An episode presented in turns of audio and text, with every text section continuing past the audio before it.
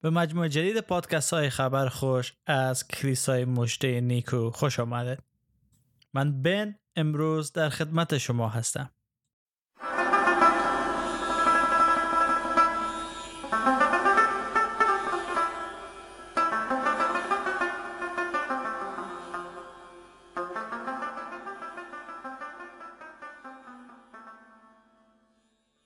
در سری جدید پادکست های خبر خوش از کلیسای مژده نیکو تلاش ما همواره بری بوده تا موضوعات مهم ایمان مسیحی را مورد بحث قرار بده، تا باشد که شما عزیزانی که با مسیح عیسی خداوند آشنا هستید و قلب خود به او سپردین در ایمان خود رشد کرده ثمر بیاورین و به صورت و شبیه یگانه فرزند خداوند در بیاین.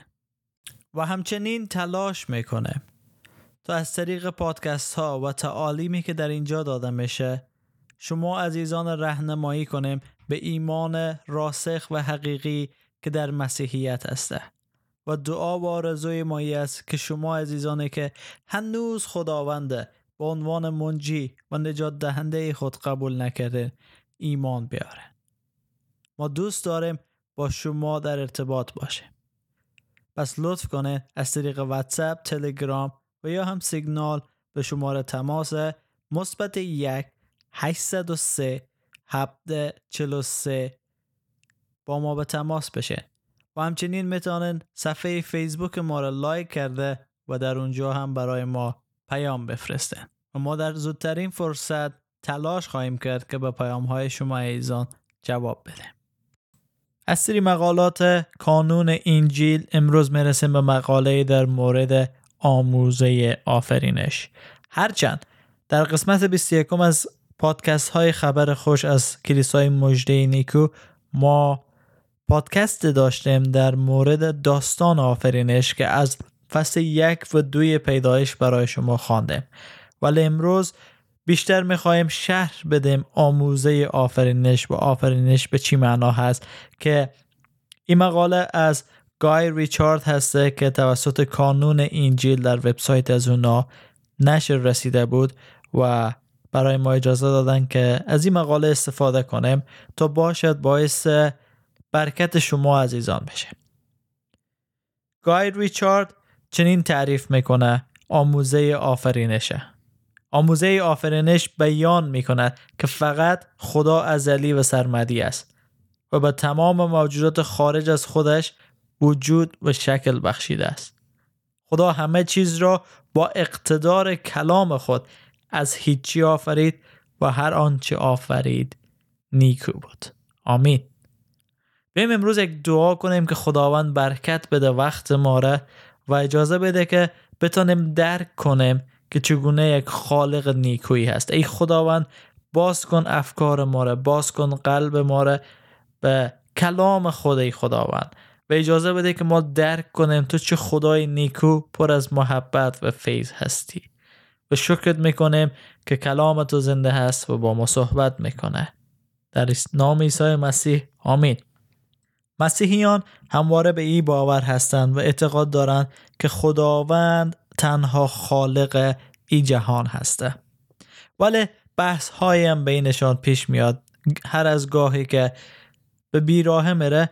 اما گای ریچارد تلاش میکنه که در مقاله خود به این بپردازه که خدا آسمان ها و زمین را آفرید و در آغاز کلام بود و کلام با خدا بود و کلام خود خدا بود، و نشان میده که همه آنچه که خدا آفرید انعکاسی از تثلیث از سه شخصیت خدا هسته و آفرینش خدا با خلاقیتی که انسان داره کاملا متفاوت است و انسان‌ها این خلاقیت خود از خدا میگیرن، ولی خدا از هیچ چیز همه چیز خلق کرد، اما انسان‌ها با آنچه که در اطراف خود دارن دست به آفرینش میزنن.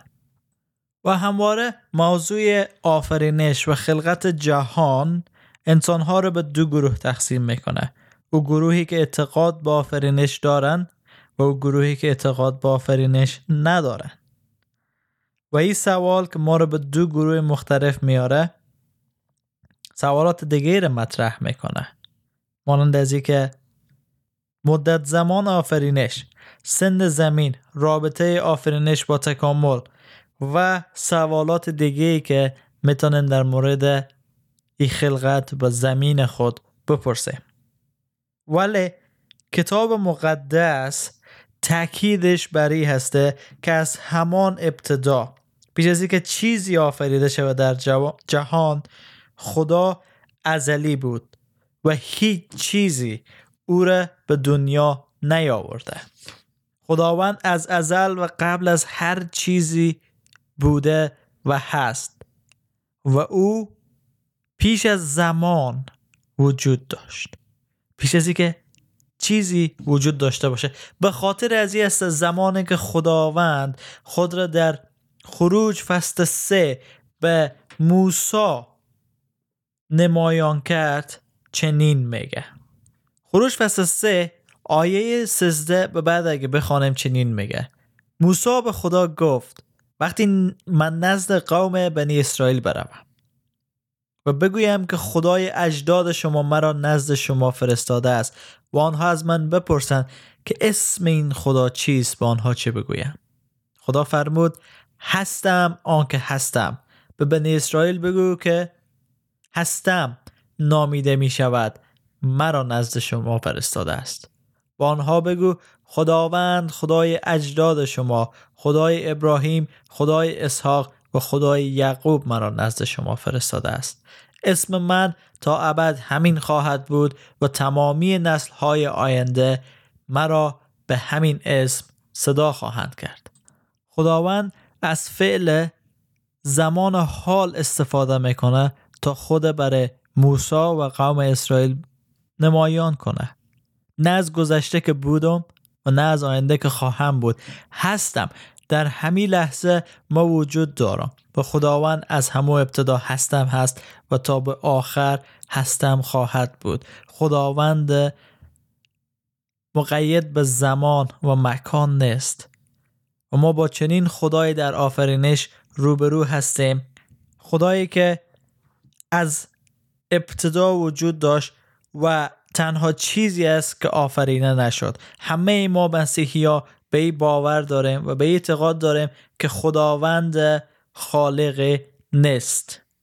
مزامیر فصل صد و دو آیه بیست و پنج تا بیست و هفت: در ابتدا زمین را آفریدی و آسمان ها کار دست توست. آنها از میان خواهند رفت اما تو باقی خواهی ماند.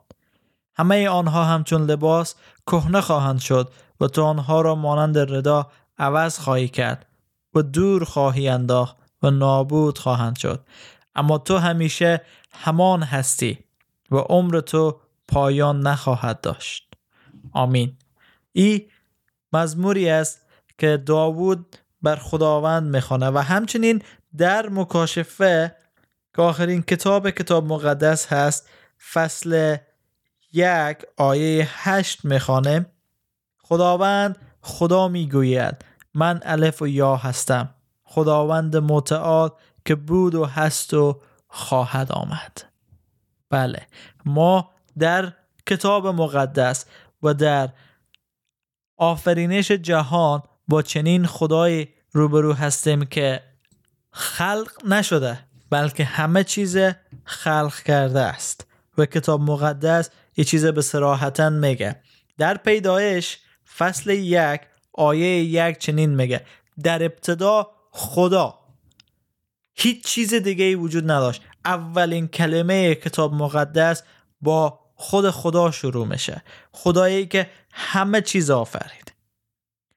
در ابتدا خدا آسمان ها و زمین را آفرید و این به این معنا نیه که خدا تنها آسمان ها و زمین آفرید، خیر، بلکه شکل کلی از تمام آفرینش در یک جمله برای ما بیان میکنه.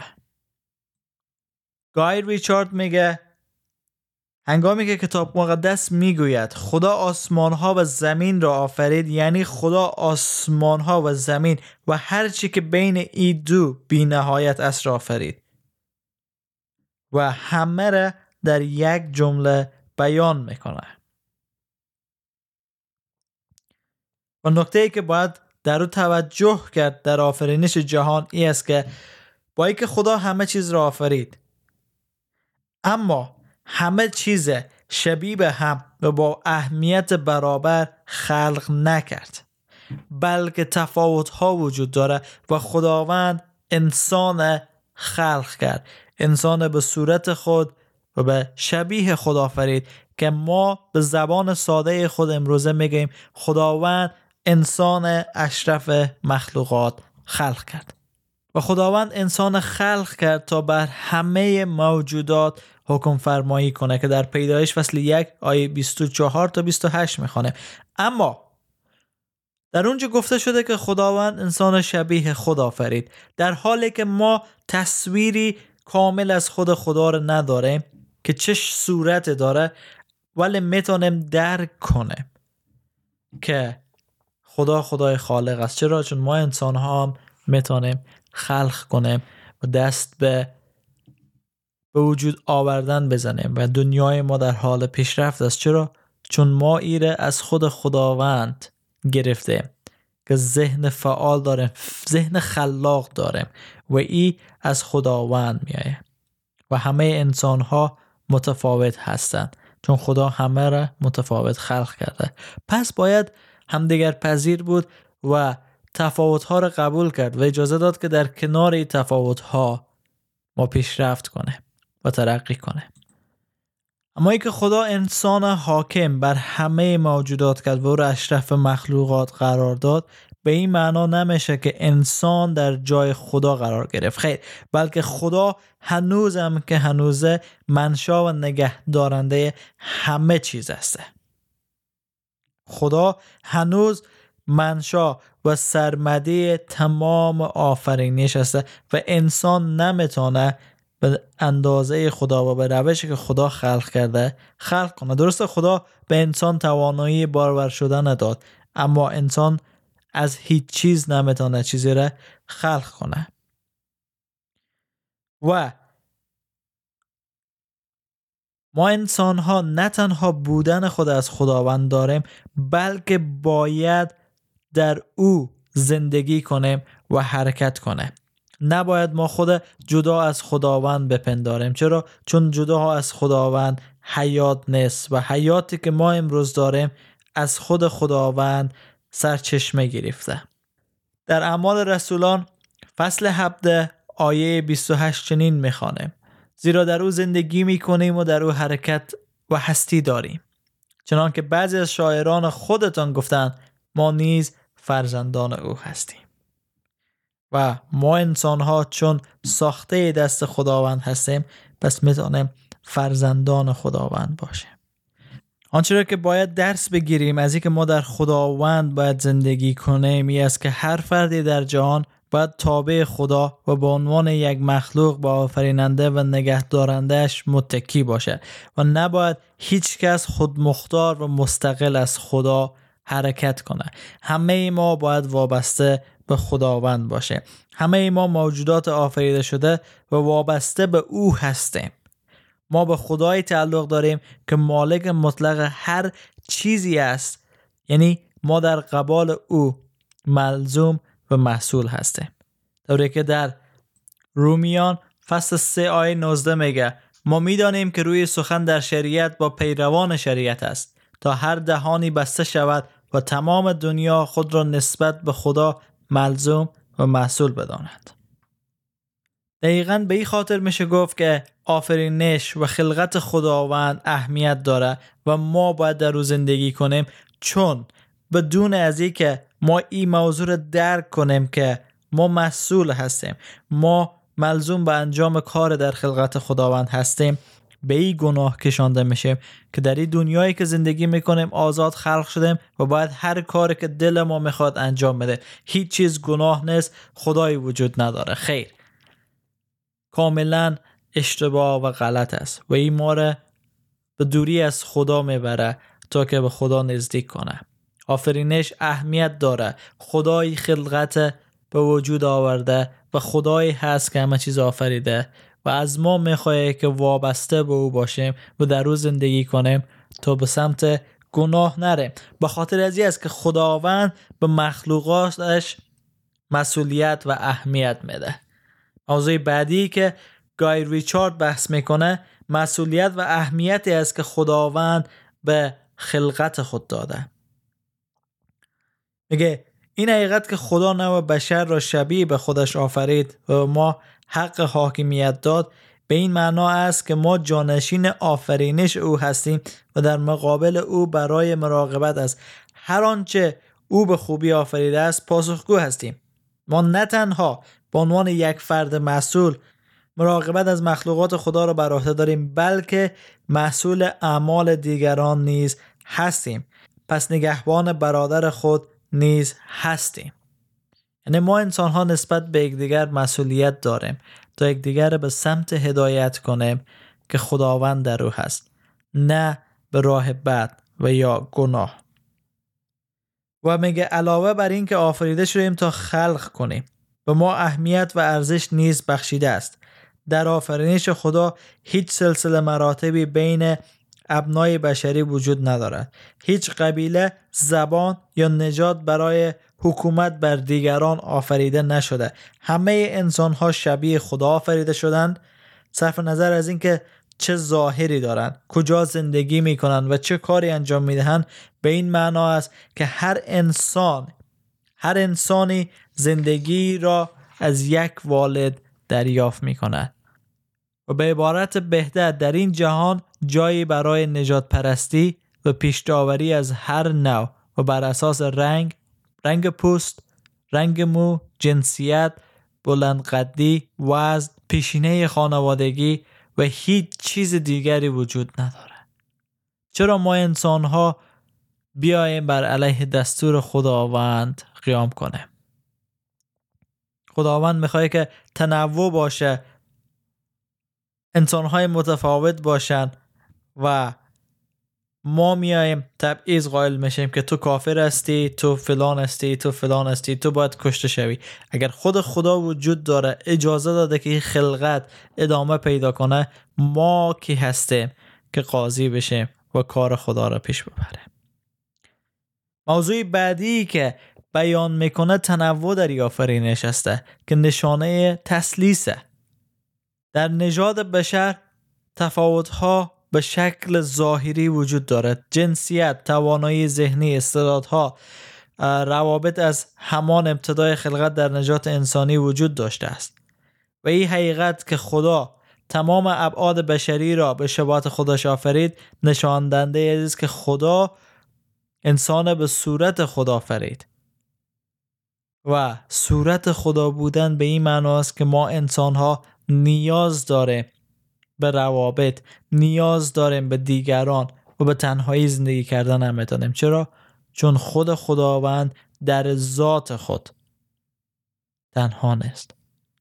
خداوند شخصیت داره و هر سه شخصیت خداوند با هم به یک هدف روان هستند و با هم رابطه دارند و در اثر محبت خدا بود که باعث چنین خلقت نیکویی شد. و آخرین چیزی که در مقاله خود در مورد از صحبت میکنه گای ریچارد، خلق کردن خدا شبیه خلق کردن انسان نیست، چون خدا همه چیز از هیچ چیز آفرید. هیچ چیزی وجود نداشت که او بخواد خلق کنه، ولی خلق کرد چون توانایی و خل... و قدرتش داشت. اما انسان ها ما فکر میکنیم که از هیچ چیز داریم خلق میکنیم، در حالی که غافل هستیم که همه چیز خداوند در دسترس ما قرار داده و ما او را کنار هم میمانیم و او را درست میکنیم و خلق میکنیم. و این باید به این سوال هم سوال تکامل جواب بده که آیا ماده از قبل وجود داشته؟ خیر، ماده باعث به وجود آمدن هستی نشد. باید یک خالق پشت ماده می بود که ماده را ابتدا خلق میکرد که باعث انفجار بزرگ بشه و زمین به وجود بیاد. اگر به او بحث بریم، باید چیزی وجود می داشت که خود ماده را خلق میکرد. ماده که نمیتونست به تنهایی خلق شده باشه یا وجود داشته باشه. پس اگر ماده وجود داشت، یعنی ماده خدا بود. اما ماده‌ای که همه باور دارن که باعث انفجار بزرگ شد، پس حتما خالق در پشت از او بوده و خداوند، اگر بگیم خود انفجار بزرگ باعث همه چیز شد، ابتدا ماده را خلق کرد که او انفجار به وجود آورد. ولی میبینیم که تنها خدا هست که ازلی و ابدی هست و او را نه آغازی هست و نه انتهای. و پیدایش به خاطر از این اهمیت داره که برای ما نشان میده خدایی هست، خدایی که دست به آفرینش داشت، بدون نیاز به داشتن کسی، بدون نیاز به روشنایی کسی، خود از او میتونست به تنهایی خود عمل کنه، نیاز به مشاور نداشت. خدا یگانه خدای ما توانا بود تا خلق کنه و نیازی هم نداشت که دست به خلقت بزنه، چون در خودش شخصیت داشت و از رابطه‌ای که در خودش داشت لذت می‌برد. و در اثر محبت از او است که ما امروز وجود داره، دنیای زیبایی وجود داره. چرا؟ چون نیکویی و محبت خداوند باعث به وجود آوردن این چیزها شد. و این خدا همه چیز از هیچ چیز آفرید. پس بیایم امروز یاد بگیریم به جای از اینکه ما خدای دیگران باشه، ما قضاوت کنیم دیگرانه و یا کار خدا را در روی زمین انجام بده، از زیبایی‌هایی که خدا خلق کرده لذت ببره. درست نماینده خوبی باشیم برای دیگران، نماینده‌ای که خدا ما را آفریده، و همچنین یاد بگیریم که در او و با او زندگی کنه، چون جدا از خداوند، جدا از رابطه با خود خداوند محال است که انسان لذت ببره از زندگی، محال است که انسان نمایندگی درستی از خدا بکنه. و این تنها میشه در کلام خدا پیدا کرد که چگونه میتونیم رابطه داشته باشیم، نه صحبت های کسی. من اینجا نیومدم کسی را مسیحی بسازم و یا مجبور بسازم، خیر، هدف من راهنمایی است و شما را میبرم به کلام خدا و اجازه بدیم که کلام خداوند چون زنده هست با شما سخن بگوید و شما را تبدیل کنه. در فیض، برکت و سلامتی خدا باشید. آمین.